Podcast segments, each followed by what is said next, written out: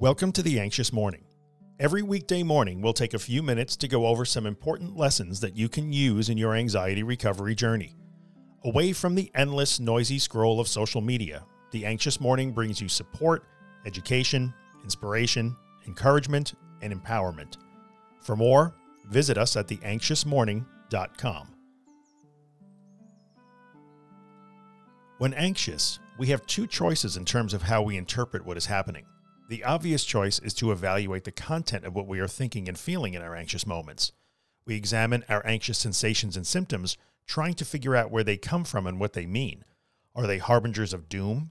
Do they signal impending disaster in the form of incapacitation or even death? We engage in frantic inner dialogue with our anxious thoughts, attempting to convince ourselves that nothing bad is going to happen. We try to throw reason and logic at the thoughts, mistakenly believing that we can reason against what is ultimately baseless and therefore irrational fear. Sometimes we try to run from the thoughts and sensations, treating them as if they are truly dangerous and must be stopped or avoided at all costs. This is what it looks like when you evaluate and judge the content of anxious sensations and thoughts.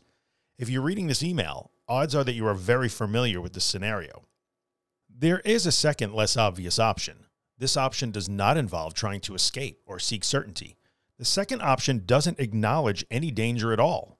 It's not something you are likely considering when anxious, but it is the better option in the long run. Your second option when anxious is to observe the process in progress without evaluating the content. Look, there is virtually no way you're going to simply ignore your fear and all the things that come with it. You're going to have to acknowledge it. But acknowledgement can come in the form of observation rather than judgment. When we observe the process of anxiety, fear, symptoms, and thoughts, we take our best shot at remaining objective and detached from the specific threat we appear to be facing. We do not try to convince ourselves that our hearts are strong. We do not seek reassurance that our sanity will remain intact. We do not hold on to the shopping cart or run out of the restaurant in response to specific worries, fear, or predicted disaster. Instead, we stop, pause, and ask ourselves what is happening in the moment rather than attempting to predict and avoid future moments. Recognizing the process of anxiety, observing it, and acknowledging it helps to keep us from falling into the fear pit. When we practice doing this, even in the heat of the moment, we stand on firmer ground and are able to more productively move through our anxious and fearful episodes.